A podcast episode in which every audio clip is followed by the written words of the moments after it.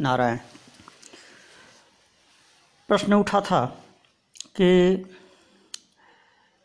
मनुष्य शास्त्रों के आदेश को क्यों नहीं मानते?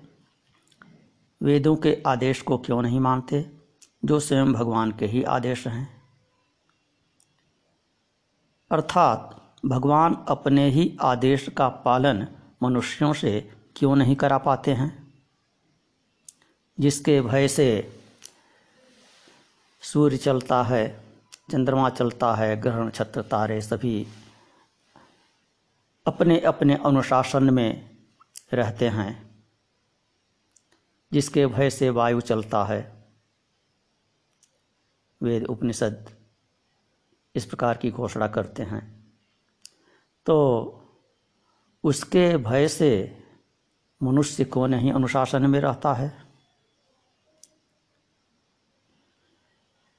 तो भगवान इस पर बोले कि सदसम चेष्टते स्वस्या प्रकृति ज्ञानवान अपनी प्रकृति जानती भूतानी निग्रह किम करिष्यति।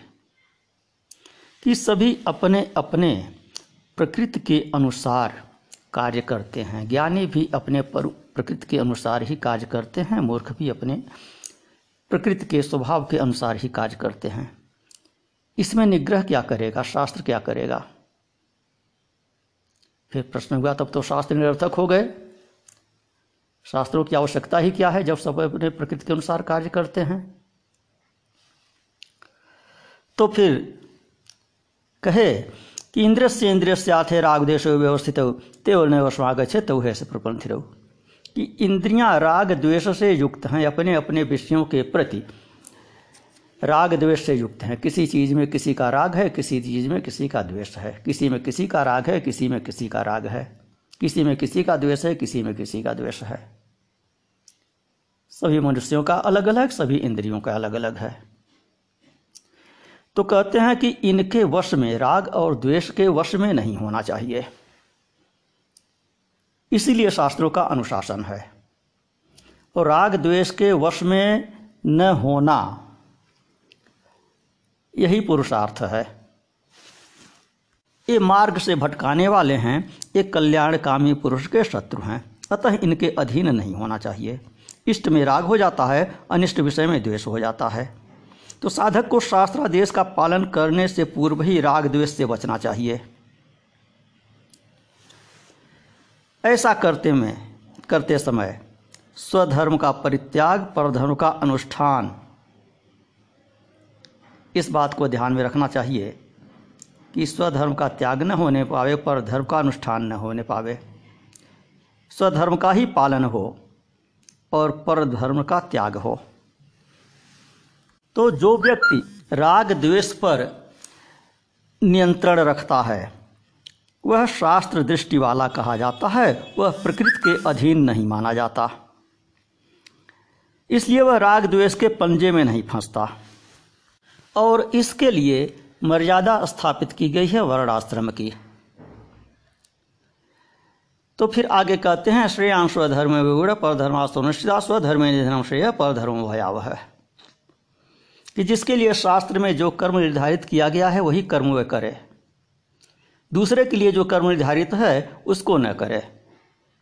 अपने लिए निर्धारित कर्म को करते हुए मर जाना श्रेष्ठ है, लेकिन दूसरे के लिए जो कर्म निर्धारित है उसको करना भय प्रदान करने वाला है। अब फिर अर्जुन प्रश्न करता है। अब यहाँ से आगे चलते हैं। बोले, अथ के न प्रयुक्त यम पापम चरित पुरुष है अनिच्छन वाषणे बलादीन योजित। है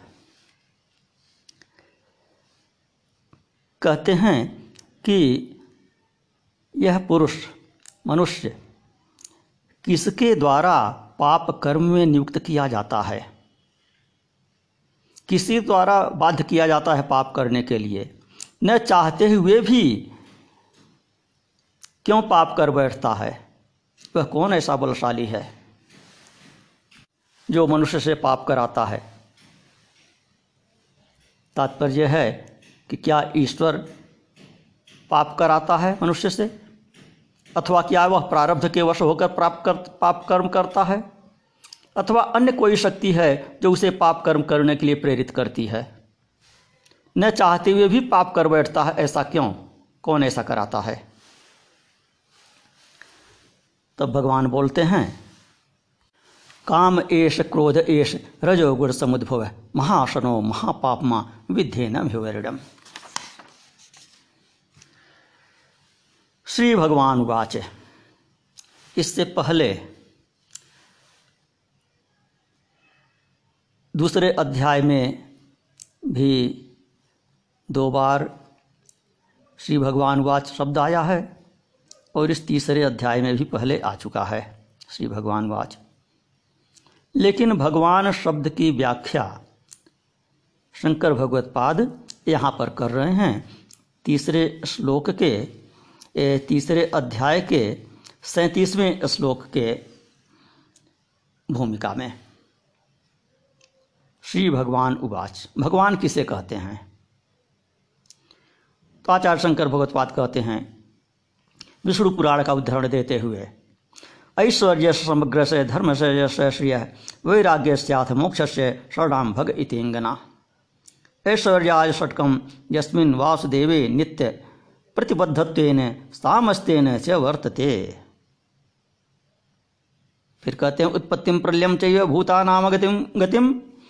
वेत्ति विद्याम विद्याम च स वाच्यो भगवान इति। समग्र ऐश्वर्य, समग्र धर्म, छह चीज़ें गिनाए हैं कि छह विशेषताएँ हैं भगवान की। इन छह विशेषताओं के कारण उन्हें भगवान कहते हैं। कौन कौन सी? उनमें समग्र ऐश्वर्य है। दूसरा, समग्र धर्म है। तीसरा, समग्र यश है। चौथा समग्र श्री है, पांचवा समग्र वैराग्य है और छठा समस्त मोक्ष साधन है। इन छह को भग कहते हैं। इन छह से युक्त होने के कारण उन वासुदेव को भगवान कहा जाता है। अर्थात जिन वासुदेव में ये ऐश्वर्य आदि छह गुण सदा अप्रतिबद्ध रूप से, संपूर्ण रूप से रहते हैं, उन्हें भगवान कहते हैं। इसी प्रकार जगत की उत्पत्ति, प्रलय, प्राणियों के गमन, आगमन अर्थात जन्म, मृत्यु, मोक्ष के साधन, विद्या और बंधन के कारण अविद्या, इनको जो प्रत्यक्ष रूप से जानता हो, उसे भगवान कहते हैं। अर्थात उत्पत्ति इत्यादि विषयक प्रत्यक्ष ज्ञान जिसमें रहता है, उसे भगवान कहते हैं। यह दो लक्षण बताए। विष्णु पुराण में, दो श्लोक में, एक में छह गुण बताए, छह लक्षण बताए, और एक में यह उत्पत्ति प्रलय इत्यादि की बात बताए, दो श्लोकों में बताए। ऐश्वर्य समग्र से, धर्म से यशस्वी वैराग्य से आथ मोक्ष से शरणाम भग इतिंगना और दूसरा श्लोक है उत्पत्तिम प्रलयम च भूता नाम गतिम गतिम वेत्ति विद्याम विद्याम च सवाच्यो भगवान इति। तो फिर भगवान कहते हैं, काम एश क्रोध एश रजोगुण समुद्भव, महाशनो महापामा विध्येनम इह वैरिणम। यह जो काम है, यही क्रोध है। यही जो चौंतीसवें श्लोक में राग द्वेष की बात किए तो उस राग द्वेष के स्थूल रूप हैं, काम और क्रोध। राग का संबंध काम से है, द्वेष का संबंध क्रोध से है। तो कहते हैं, काम ही वास्तव में क्रोध है। काम की पूर्ति नहीं होती है तो वही क्रोध में बदल जाता है। अतः कामना के नाश के साथ ही क्रोध का नाश अपने आप हो जाता है।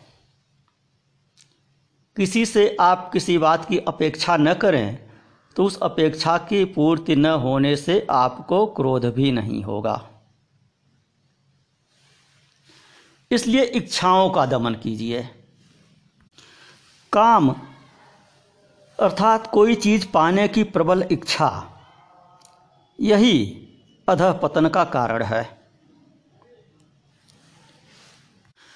इस काम को अर्थात इच्छा को महासन कहा गया है। महासन अर्थात इसका बहुत खाने वाला, इसका पेट कभी नहीं भरता। आगे भी कहेंगे उनतालीसवें श्लोक में दुष्पूरेणानलेन च यह अग्नि की भांति है, इसका पेट कभी नहीं भरता। जितना ईंधन डालिए, उतना ही आग भड़कती जाएगी। तो कामनाओं को की जितनी ही पूर्ति कीजिए, उतनी ही कामनाएँ बढ़ती जाएँगी। इसलिए इसको महाशनह कहा और महापापमा कहा। इसका भोजन इतना अधिक है कि इसमें सारा विश्व समा जाए। फिर भी यह तृप्त नहीं होगा। इस प्रकार ईंधन से आग नहीं बुझती, वैसे ही भोगों से काम शांत नहीं होता। और इस काम से प्रेरित होकर ही प्राणी पाप करता है। इसलिए इसे महापापमा कहा। महासनो महापापमा विधे न विवरिणम यह कल्याण मार्ग का शत्रु है। इसे शत्रु जानो। यही मनुष्य से पाप कर्म कराता है।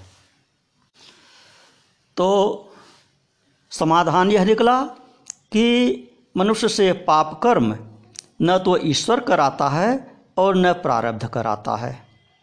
उसकी कामनाएँ उससे पाप कर्म कराती हैं। इसलिए कामनाओं पर नियंत्रण करना चाहिए और कामनाओं पर नियंत्रण करना ही जो है, यह पुरुषार्थ है। नारायण।